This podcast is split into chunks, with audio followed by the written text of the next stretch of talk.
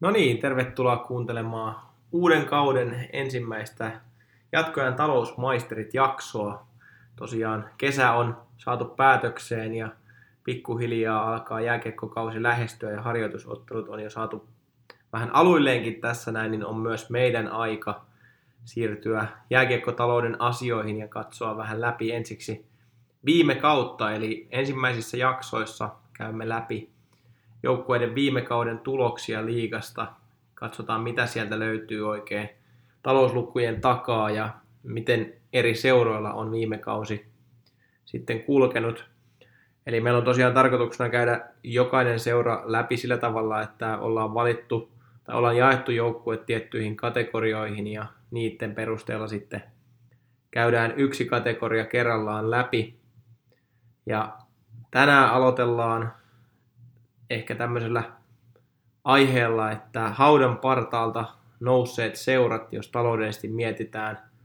Eli on kaksi seuraa Hämeestä ja Pirkanmaalta, eli HPK ja Ilves, jotka on tässä nyt lähihistoriassa käyneet aika lähellä hautaa jo taloudellisesti, mutta nyt viime kaus antoi selvää valoa molemmille.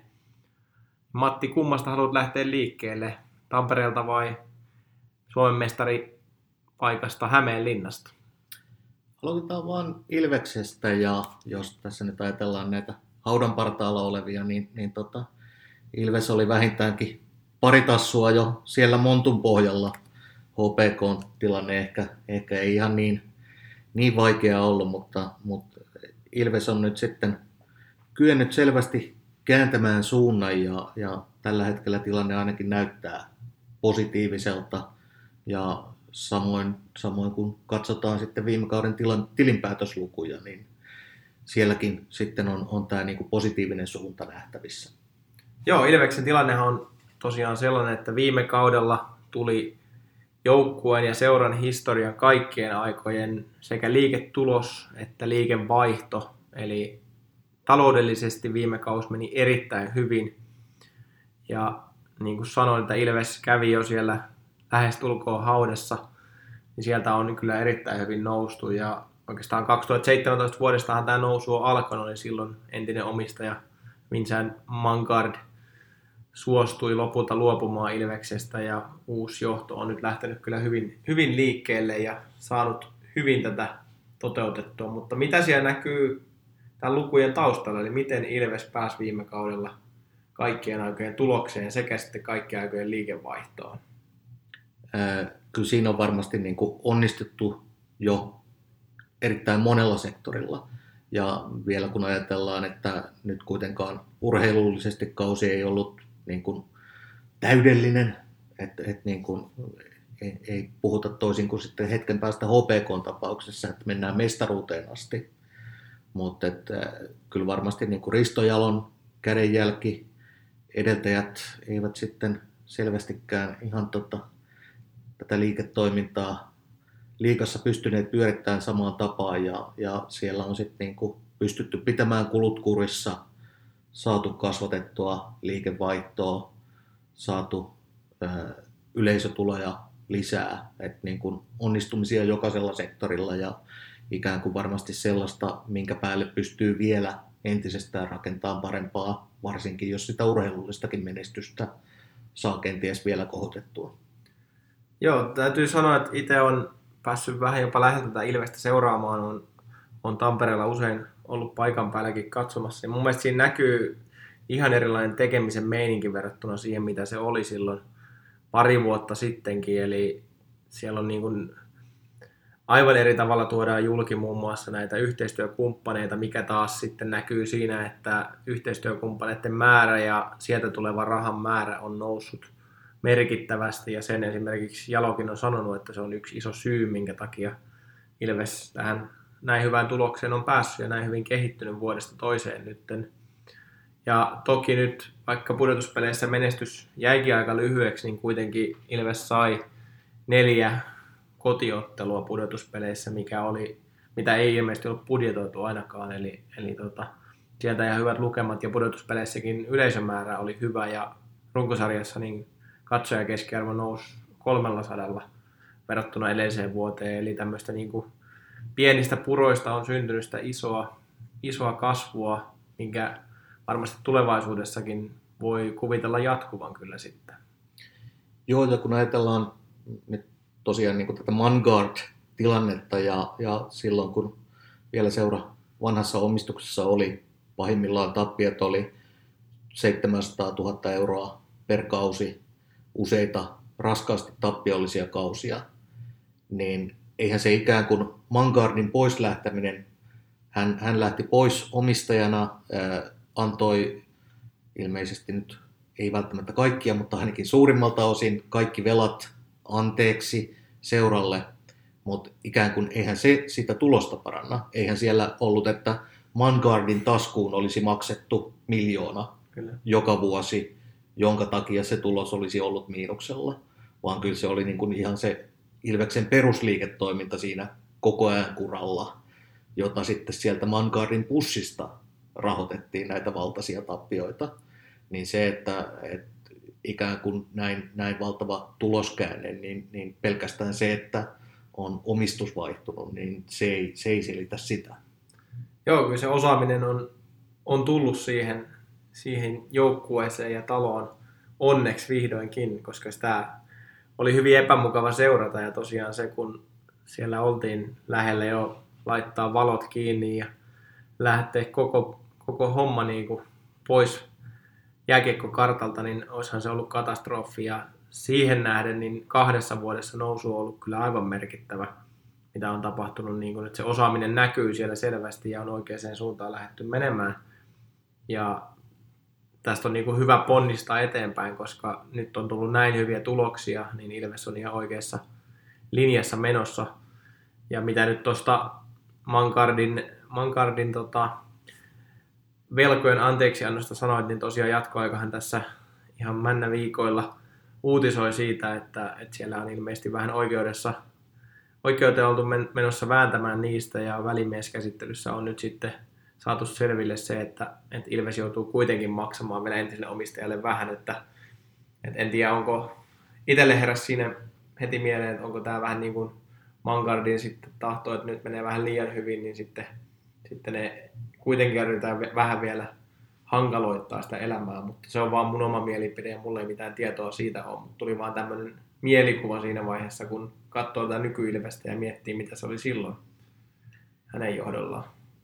Joo, näitä on tietysti niin kuin vaikea spekuloida, kun ei, ei sit niin kuin tämän enempää faktoja tällä hetkellä tiedetä ja, ja Ilveskin on sanonut, että he eivät, he eivät tämän enempää kerro ja usein se tällaisissa välimieskäsittelyissä onkin, että et tota, ei ole kummallakaan taholla välttämättä edes oikeutta, oikeutta kertoa, että mistä on, mistä on kysymys, mutta tietysti niin kuin, ää, seuran ja Mangarin välillä on ollut paljon kaiken näköisiä sopimuksia ja ne ovat voineet sitten koskettaa ei pelkästään niin kuin Vincent Mangardia yksityishenkilönä, vaan joitakin hänen hallussaan olevia yhtiöitä kenties, jotka sitten välttämättä eivät pysty samaan malliin antamaan kaikkia velkoja kenties anteeksi. Ja, ja Ilveksessä on ollut sitten ehkä voinut olla sellainen käsitys, että se, että Mangard antaa va- velat anteeksi, niin se tarkoittaa kaikkea, mikä on ikään kuin Mangardin hallussa, mutta, mutta nyt puhutaan toki niin kuin merkittävä summa, parisataa tuhatta euroa, mutta nykytilanteessa, kun Ilves on kestävämmällä pohjalla, niin se ei nyt sitten niin kuin heilauta sitä seuraa onneksi kuitenkaan. Ja tuohon, to, kun tuosta juuri aiemmin sanoit, että niin kuin epämukavaa oli seurata Ilvestä, vaikka ei, ei niin kuin seuraa millään tasolla kannata, niin, niin varmasti se oli epämukavaa niille Ilveksen kannattajille, kaikille Ilveksen yhteistyökumppaneille. Niin ikään kuin se, että se epämukavuus on poistunut ja tilalle on tullut niin kuin, tuntuu, että niin kuin Ilveksen ympärillä on tulevaisuus nähdään hyvinkin valoisana, niin se selittää varmasti sitä, että silloin yleistulojen pitääkin nousta, jos aiemmin tilanne on ollut täysin sysimustan synkkä, jossa ei näy pienintäkään valonpilkahdusta, niin siitä sitten siihen, että, että suhtaudutaan erittäin positiivisesti tulevaisuuteen, niin silloin niihin matseihin lähdetään, siellä kulutetaan rahaa, kumppanimyynti on monin kerroin varmasti helpompaa, että Ilveksen myyntimiehille, niin, niin tota, he, jotka joutuivat vielä muutama vuosi sitten siinä sen hetkisessä tilanteessa, että lähtekääpäs tukemaan Ilvestä ja näkymään Ilveksen kanssa, kun seurasta ei ollut kuulunut vuosiin yhtäkään positiivista uutista, niin homma on nykyisin varmasti niin kuin todella paljon helpompaa. Joo, silloin pari vuotta sitten varmasti niin kuin ne, ketkä tuki Ilvestä, niin se oli lähinnä sääli, säälistä, että pysyisi nyt edes kartalla. Ja Ilveksen tilanteessa totta kai vielä, vielä yksi semmoinen ikävä piikki, mikä siellä on ollut, niin totta kai toi paikalliskamppailu Tapparan kanssa niin on, on ollut niin kuin aivan selvä, selvää pässilihaa, varsinkin taloudellisesti. Niin Tappara on purjehtinut, purjehtinut sekä taloudellisesti että urheilullisesti menestykseen ja nyt on tulossa iso, iso siirto, uusi halli, niin on ollut erittäin hyvä tämä, että Ilves on nyt saanut kuitenkin asiansa kuntoon ennen sitä ja ehtii tässä nyt tervehdyttää sitä talouttaan, mikä on niin kuin ollut monta monta vuotta heikoilla kantimilla niin ennen, ennen sitä siirtoa ja antaa myös pohjan sille, että urheilullisesti pystytään haastamaan sitä paikalliskilpailijaa ja sitä kautta nostamaan itsensä myös sinne, sinne terävimmälle huipulle myös urheilullisesti, niin tämä on mun mielestä erittäin positiivinen ilmiö, ilmiö mitä tota Ilveksessä on tapahtunut. Ja myös tulevaisuuden kannalta, niin tulevaisuus näyttää siinä mielessä taloudellisesti ihan hyvältä, että Ilves on noita NHL-korvauksia toki saanut ja, nytkin tulevaisuudessa tulee saamaan. Eli nyt siellä on esimerkiksi Meskasen Ville, Ville Solmi NHL-sopimuksen, mistä Ilves sitten tulee saamaan korvauksen. Eli, eli tota, sitäkin kautta niin myös taloudellinen jatkumo sieltä, sieltä tulevista tuloista niin tulee tulevaisuudessa jatkumaan ja helpottamaan tätä tämän putken jatkamista. Vähän täytyy kuitenkin sitten tota, ehkä hieman muutama harmaa pilvi edes sinne Ilveksen, Ilveksen taivaalle tuoda. Eli, eli vaikka Mangardin velat on annettu anteeksi, se ei tarkoita tietysti, että kaikki Ilveksen velat olisivat kadonneet. Niitä niinä menneinä kausina ehdittiin tehdä ja kerätä varmasti niin kuin hyvin paljon. Ne ovat kaikki yhä siellä Ilveksen tasetta rasittamassa, vaikka sitten tietysti niin kuin uudet omistajat pääomittivat yhtiötä ja, ja saatiin siltä osin niin kuin tilannetta parannettua. Et ikään kuin ei olla päästy kuitenkaan niin kuin Mangardin jälkeen, voidaan sanoa, että oltaisiin lähdetty nollasta. Kyllä siellä vielä niin kuin oltiin miinuksen puolella. Nyt sieltä niin kuin kuopasta on sitten, se oli enää kuoppa, ei hauta niin sieltä on nyt sitten päästy niin kuin kipuamaan ylöspäin. Että ei, ei Ilveksellä kuitenkaan niin kuin varaa ole siihen, että tulisi vuotta pidempään niin kuin heikkoja, todella heikkoja kausia. Se, se niin kuin pohja on kuitenkin niin kuin vielä pikkasen hatara. Mutta niin kuin suunta, kaikki näyttää tällä hetkellä niin kuin oikeaan suuntaan, jolloin toivottavasti sit niin kuin pidetään se kulukuri, pidetään jalat maassa, rakennetaan sitä perustaa vahvemmaksi, jotta se sitten niin kestää, kestää ehkä joskus jonkun iskunkin, jos sellaisia tulee jatkossa, mutta tällä hetkellä se, se pohja on kuitenkin, se ei ole ihan niin kuin pelkkää, pelkkää betonia. Joo, ei tätä, ole, tätä uutta aikaa kestänyt kuitenkaan kaksi kautta, eli ei, ei tässä mistään pitkäjänteisyydestä vielä pysty puhumaan, mutta pitkäjänteistä ainakin työtä tässä on aloitettu ja se on positiivista ja toivotaan totta kai, että jatkuu ja Ilveksen oma juniorituotanto antaa siihen myös mahdollisuuden, että siellä tulee hyviä junnuja, jotka on urheilullisesti pärjää, niin he on myös taloudellisesti antaa mahdollisuuden siihen, että Ilves pystyy pärjäämään. Ja siitä oikeastaan päästään muista sitten meidän tämän päivän toiseen joukkueeseen, mitä oli tarkoitus käsitellä, eli Suomen mestaruuden hieman jopa yllättäen voittaneeseen HPK, jossa tilanne ei ehkä ollut, että siellä ei oltu Ilveksen lailla ihan haudassa vielä makaamassa, vaan siellä, siellä vasta ehkä kuoppaa alettiin kaivamaan ja oikeastaan valoa ei paljon näkynyt jossakin vaiheessa. Mutta tota, nyt mestaruus ja ja tuota, sitä myöten erittäin hyvä liiketulos niin antaa taas toivoa myös hämeenlinnalaiskiekkoilulle, että, että se positiivisuus, mikä ensimmäisen mestaruuden myötä tuli, niin mun mielestä se on palaamassa nyt Hämeenlinnaan kyllä. Joo, HPK tilanne ei, ei niin, kuin, niin kuin sanoitkin, niin nyt ihan yhtä huolestuttava ollut kuin, kuin Tampereella sitten Ilveksen.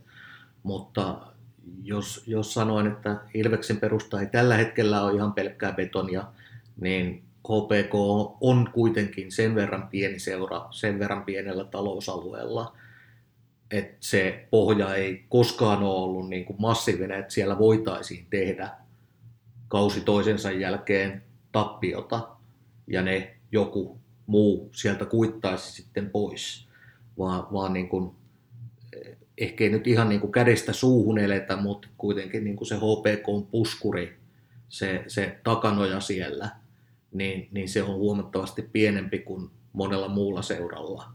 Ja sitten kun niin kuin urheilullinen menestys oli mennyt monta vuotta ihan pohjamudissa ja suunta näytti olevan niin kuin koko ajan alaspäin ja, ja tota, laskevaa liikevaihtoa ja, ja et mikä se seuran tulevaisuus on, että jääkö se HPK oikeasti sinne KK Jukurit sporttisarjaan tappelemaan ynnä muusioista ja yrittää taloudellisesti just ja just pitää niin kuin nokkaansa sit niin kuin vedenpinnan yläpuolella. Niin, niin tässä tapahtui sitten niin kuin varmaankin pystytään sanoa, että, että mennään tuossa niin Ilveksen käänteen ihan niin kuin mittaluokassa että mikä se käänne Hämeenlinnassa nyt sitten niin kuin sekä urheilullisesti, mutta ennen kaikkea taloudellisesti oli sitten päättyneellä kaudella. Joo, ja toi HPK-osalta se käänne on mun mielestä ollut vielä nopeampi, mitä se oli Ilveksellä. Ilveksellä se on ollut se kaksi kautta, ja se ei ole ehkä ollut ihan niin, tai se on ollut rajumpi taloudellisesti, mitä se ehkä on ollut urheilullisesti, mutta HPK niin se oli oikeastaan molempien kannalta erittäin raju. Et toki urheilullisesti mestaruus oli yllätys, ja, ja tota, siihen varustautuminen on totta kai ehkä vaikeampaa kuin taloudelliseen menestykseen, mutta, mutta taloudellisesti menesty, menestyskin oli uskomatonta, että liikevaihto kasvu HPKlla viime kauden aikana 1,6 miljoonaa euroa verrattuna edellisvuoteen, ja he oli vielä budjetoinut sen alle, alle edellisvuoden sen liikevaihdon, eli 2,2 miljoonaa meni yli budjetin toi liikevaihto, mitä, mikä nyt saavutettiin niin se on erittäin kova tulos, että on saanut raavittua noin paljon euroja enemmän, mitä, mitä ennustettiin. Ja totta kai isossa osassa on se urheilullinen menestys ja se, että pelit jatkuu pitkään. Ja HPKkin osalta ne NHL-korvaukset on myös mainittava. Eli sieltä lähti, lähti useampia pelaajia, Joni Tuulola, Jesper Lindgren, mistä, mistä näitä NHL-korvauksia HPK sai. Lindgrenin osalta ehkä kävi vielä vähän tuurikin, koska pelasi vain yhden kauden HPKssa, mutta silti HPK sai, sai kaikki hänen korvauksensa, eli siinä mielessä niin tuurillakin on pieni osuus, mutta totta kai se pitää olla myöskin, ja hyvä työ yleensä palkitaan myös tuurilla. Joo, ja nyt kun tuossa HPK tilinpäätöstä ihan rivi riviltä tavattiin, niin, niin tota, sehän nyt näytti useamman 100 000 voittoa, mutta niin kun vielä vähän vaikea arvioida, mutta mut mahdollista, että se ehkä niin kuin hieman vuotaa vielä seuraavan tilikauden puolelle. Eli HPKlla niin kuin suurimmalla osalla liikaseuroista niin, niin tilikausi päättyi 30. päivä huhtikuuta ja tänä vuonna tietysti sitten liikakausi jatkui huomattavan paljon pidemmälle. Ja HPK on osalta, joka siellä finaaleissa pelasi, niin sitten ihan, ihan loppuun asti joka nyt sitten tarkoittaa sitä, että, että kiekkokauden jokainen euro ei siellä HPK tilinpäätöksessä vielä näy ja HPK tilinpäätöksessä oli sitten erittäin merkittäviä summia, yli miljoona euroa myyntisaamisia, ostovelkoja 770 000, jotka oli siis moninkertaisia edelliseen tilikauteen nähden. Ja vielä sitten ajatellaan, että mitenkä tästä liikan pudotuspelien tulojakopotista kirjautuvat eurot tuloutuvat sitten lopulta sinne HPK-tilinpäätöksiin, niin ihan pelkästään näillä tiedoilla ja tilinpäätöksellä, mitä meillä oli käytettävissä, niin nyt ei osata sanoa, tarkalleen, että, että, että mikä, mikä se mestaruuden konkreettinen tulovaikutus oli, mutta mut nyt ikään kuin tästä liikakauden kestosta johtuen voidaan sanoa, että ainakin sillä mestaruudella ja niin pitkäksi menneellä keväällä, niin on sitten vielä seuraavalle kaudelle sitten niin kuin vaikutuksia, kun taloutta ajatellaan. Monesti puhutaan siitä, että liikakaus vaikuttaa ja mestaruus vaikuttaa seuraavaan kauteen, mutta tämähän on ihan konkreettinen esimerkki siitä, että nyt se oikeasti vaikuttaa, koska ne meni jo seuraavan, seuraavan tilikauden puolelle, mikä nyt sitten taas johtuu tietenkin siitä, että pelit jatkuu. Mutta kyllähän siinä varmasti on se, että, että HPK on myyminen on nyt paljon helpompaa, mitä se on ollut ennen. Ja jännä nähdä ensi kaudella sitten, että nyt HPK liikevaihto oli 7 miljoonaa, mikä on liikan, liikan mittapuulla jo erittäin kova lukema. Että siellä ei enää hirveän montaa isompaa seuraa kuitenkaan ole, vaikka paikkakuntia on merkittävästi isompia, niin jännä nähdä, että mikä tulee sitten ensi vuonna olemaan lukema, että paljonko se, koska nyt se pomppaus oli, oli tosiaan iso 1,6 miljoonaa niin liikevaihdossa, niin se on se on iso, iso määrä ja iso prosenttimääräkin verrattuna siihen, mitä se edellisvuonna oli.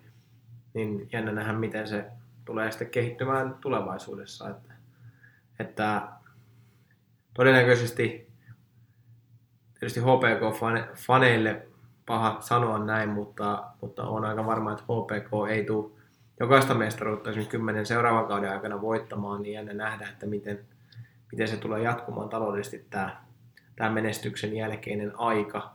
Toki HPK voi voittaa putkeen vaikka kuinka monta, en mä sitä sano, mutta, mutta se, että todennäköisyys sille, että HPK jossain vaiheessa ei voita, niin tulee olemaan jo jännä nähdä, mitä sitten tapahtuu taloudessa.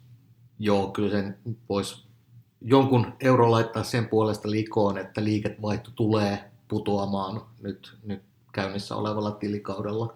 Se on ihan luonnollista, koska, koska tosiaan ikään kuin tilivaihdon liikevaihdon kasvu perustui siihen mestaruuteen, mutta et, et varmasti niin kuin on.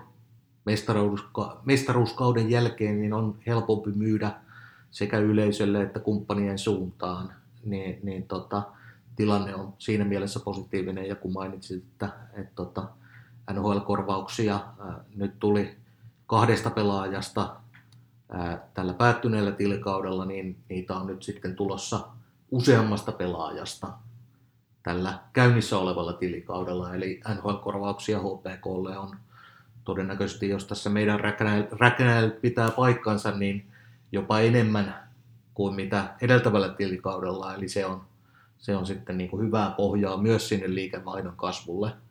Nämä NHL-korvaukset on tietysti sellaisia, että sen varaan, että niitä joka vuosi tulisi useita satoja tuhansia euroja, niin kenenkään ei ehkä kannata niin kuin kovin vahvasti budjetoida, jos tietysti tietää, että joukkueessa on, on sellaisia nuoria pelaajia, joilla merkittävä todennäköisyys on, on NHL lähteä joskus seuraavien kausien aikana, niin silloin voi, voi tietysti niin kuin jonkunlaisen oletuksen tehdä, että jotain sieltä todennäköisesti on tulossa. Joo, ei, se on nähty suomalaisessa jalkapalloilussa, että seurat on valmiiksi budjetoinut pelaajamyyntejä, niin sitä ei välttämättä kannata ruveta tekemään. Se ei kanna pitkälle, mutta kyllähän niin kuin HPK kannaltakin niin, ja kaikkien joukkueiden kannalta, niin kyllähän se menestys tuo myös niitä, että Suomesta NHL lähetään ja sitä myötä sitä rahaa tulee. Ja tosiaan laskeskeltiin tuossa, että oliko nelisen pelaajaa ainakin, mitä HPK tulee saamaan. Neljästä pelaajasta siis NHL-korvauksia tulevalla kaudella, niin, niin, niin tota, se on jo aika merkittävä lukema, mitä sieltä tulee, riippuen tietysti vähän pelaajasta, että niitä maksetaan neljältä viime kaudelta, niin osasta ei tule ihan neljää, mutta osasta tulee sitten täydet neljä, niin ne on isoja lukemia. Joo, ja jos niin kuin laajemmin ajatellaan nyt tässä HPK hyvä esimerkki, niin näitä NHL-korvauksia, niin se on tietysti sellainen, mihin seura kuitenkin itse pystyy vaikuttamaan. Eli se, että on sellainen junioritoiminta, joka tuottaa pelaajia, joilla on potentiaalia NHL, joista omista pelaajista pidetään kiinni. Eli HPK on tapauksessa nyt niin kuin toisen polven, sukupolven kiekkoilijat, Tuulolla veljekset, joista molemmista HPK nyt toisesta on jo, on jo saanut ja toisesta saa sitten NHL-korvauksia, ää, ja sitten taas, että joukkue on sellainen, että se houkuttelee tällaisia, pystyy saamaan nuoria lupauksia muista seuroista, eli HPK on tapauksessa nyt Jesper Lindgren, ruotsalainen pelaaja, Hmm. joka sitten oli kuitenkin niin lupaava, että hän HPKsta pystyi NHLään siirtymään. Kyllä. Niin se, että pystyy houkuttelemaan tällaisia pelaajia, ja, ja Lindgrenin tapauksessa nyt varmasti, että siis HPK sai kauden lupaavaa nuorta pelaajaa, jolla oli positiivinen vaikutus, sekä jäi taloudellisesti ihan varmasti plussan puolelle siitä. Samoin kuin sitten sitten tota Emil Larmi, mestarimaalivahti, joka, joka tota, ei, ei HPK kasvatti ollut, vaan, vaan tota, sitten tuolta Päijät-Hämeen suunnalta Hämeenlinnaan houkuteltiin. Ne, niin tota, et se, että pystyy houkuttelemaan ja osaa skautata tällaisia pelaajia. Et, et ne on, ei pelkästään se, että rakentaa sitä kautta sitä urheilullisesti menestyvää joukkuetta, vaan rakentaa siinä samalla sitten sitä potentiaalia niihin NHL-korvauksiin. Mun mielestä näissä molemmissa joukkueissa, mitä nyt ollaan käsitelty, eli Ilves ja HPK, niin tämä tilanne on hyvin samanlainen. Eli nuoria pelaajia saatu houkuteltua eh, tai kasvatettua omista junnuista, jotka on päässyt sitten NHLäänkin ja sitä kautta tuomaan seuralle, seuralle rahaa. Eli tota, tämä on niin kuin positiivinen kierre, mikä tästä on niin kuin syntymässä, ja molemmissa seuroissa tilanne on ollut mielestäni hyvin samankaltainen, eli on, on uskollettu lähteä tekemään asioita eri tavalla, lähteä panostamaan nuoriin, panostaa hyvään valmennukseen, sitä kautta saada urheilullista menestystä ja saada kehitettyä nuoria eteenpäin, mutta sitten on myöskin pidetty talous, talous erittäin hyvin kurissa, pidetty kulut kurissa ja pidetty huoli siitä, että, että se talous on tervehdytetty, vaikkei menestystä oiskaan tullut, mutta nyt molemmilla näillä joukkueilla niin suunta on myös urheilullisesti erittäin hyvä ollut. Joo, ja siinä on ehkä niinku hyvää esimerkkiä monelle muulle seuralle. Ei tarvitse välttämättä olla siellä haudan partaalla tai pari tassua haudan pohjalla, vaan että ikään kuin ö, tällaista käännettähän pitäisi pyrkiä tekemään silloinkin, vaikka oltaisiin niin kuin siinä nollatuloksen haminalla elettäisiin, että miten me pystytään saamaan lisää liikevaihtoa, miten me pystytään kehittämään meidän liiketoimintaa ja, ja sitä urheilullistakin puolta niin kuin jokaisella sektorilla pitämään ne kulut kurissa. Ne, niin tota, tässä on niin kuin kaksi malliesimerkkiä siitä. Kyllä. Mutta siinä perattiin ensimmäiset kaksi joukkuetta ja seuraavassa jaksossa me lähdetään sitten liikkeelle viime kauden yllättäjien kanssa, eli hypätään vähän urheilullisesti alempaan kastiin, mutta sitten taas taloudellisesti pysytään onnistuneissa joukkueissa. Eli seuraavassa jaksossa palataan heidän kanssaan sitten.